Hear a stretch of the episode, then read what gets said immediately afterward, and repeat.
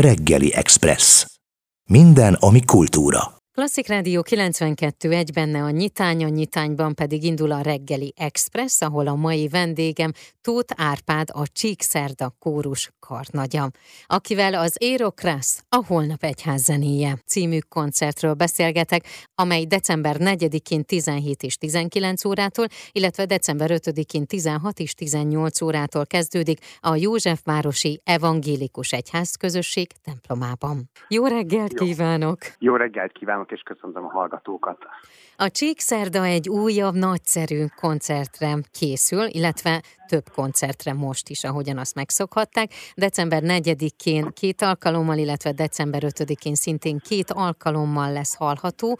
Most adventhez kapcsolódóan. Mire invitáljuk most a hallgatóinkat? Köszönöm szépen egyrészt a lehetőséget, hogy elmondhatom. Igen, valóban egy mindig adventre összeállítunk egy ilyen aktuális anyagot, pont azért, mert szerintem így az advent az nagyon alkalmas arra, hogy az emberek eljöjjenek, és egy kicsit miközben izgalmas zenéket hallgatnak, elgondolkoznak az adventnek akár vallásos, akár nem vallásos oldaláról a jelentőségén. Igazából már a karanténra nyúlik vissza a programunk, mert hogy a felnőtt kursokkal úgy gondoltuk, hogy ebben az elég inséges helyzetben, amiben a zenészek vannak, úgy szeretnénk támogatni a magyar kortárs zeneszerzőket, hogy iratunk velük műveket, és egy ilyen adventi tematikát választottunk ki, összesen hét ó-antifónát, ez egy ilyen nagyon-nagyon érdekes hagyománya a katolikus liturgiának, amely a karácsony előtti hét nap szövegeit, ilyen rövid, nagyon-nagyon szép szövegeit foglalja egybe, és ezeket zenésítettük meg egy-egy kortárs zeneszerzővel, ebből fogunk ötöt elénekelni, illetve szintén ebben az időszakban írtam a gyerekkarnak egy kis művet,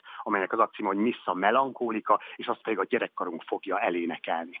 Ez most ugye a Csík csütörtök és a Csík gyerekkar közös koncertje lesz. Így van, igen, nagyon-nagyon jól tudja, mert hogy valóban sok kórusunk van, de a Csíkszert a égisze alatt most a csütörtöki csapat és a gyerekek fognak énekelni, így van. Milyen művek lesznek, illetve kik írták ezeket a darabokat? Szerintem azért ezt mondjuk el. Persze, persze. Mindegyik tehát ős bemutató lesz, ami azért nagyon-nagyon menő, mert hogy soha még eddig nem lehetett hallani ezeket a műveket. Egyrészt a saját Missa Melankólika című művem lesz, illetve azon kívül pedig Bella Máté, Kákonyi Árpád, Horváth Márton Levente, Szabó Barna, illetve Zombola Péter egy-egy ó-antifónája fog megszólalni, szintén először, melyet nekünk a kórusnak írtak. Kik, kik lesznek, akik közreműködnek ezen az esten, hiszen nem csak a kórus, kórusok lesznek hallhatóak. Igazából valójában akapella művekről van szó, tehát ilyen szempontból csak a csütörtök, illetve hárfa kísérettel fog elhangozni a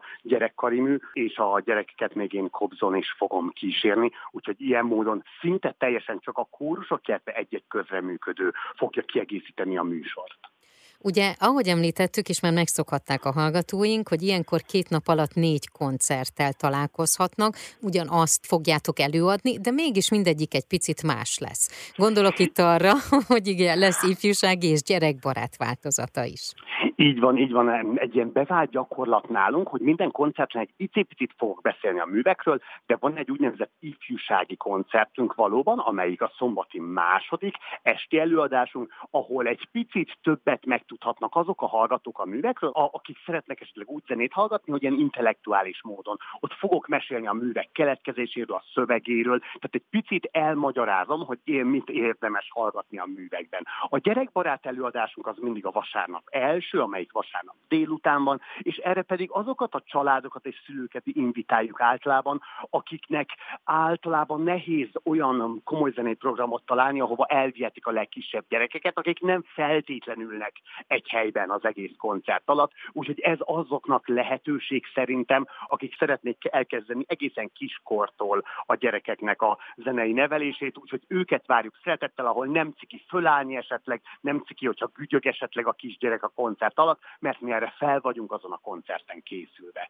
Úgyhogy ebben különböznek az előadások, de egyébként a szombat Mhm. kora esti, illetve a vasárnap kora esti időpontok azok általában hagyományosan nagyon hasonlóan zajlanak le. Ugye ezek a koncertek is ingyenesek, de regisztrációhoz kötöttek. Elindult-e már a regisztráció, illetve hol tudnak regisztrálni a hallgatók? Igen, a Síkszerda közösségi oldalai megtalálhatóak lesznek kettől nyilvánosan is azok a linkek, ahol lehet regisztrálni. Védettségi igazolványhoz kötött egyébként a megjelenésre, ahogy a kórus tagok is mind védettek. Kettő lesznek ezek a linkek nyilvánosak, úgyhogy akkortól kezdve bárki rárepülhet, akinek van kedve ezeket meghallgatni.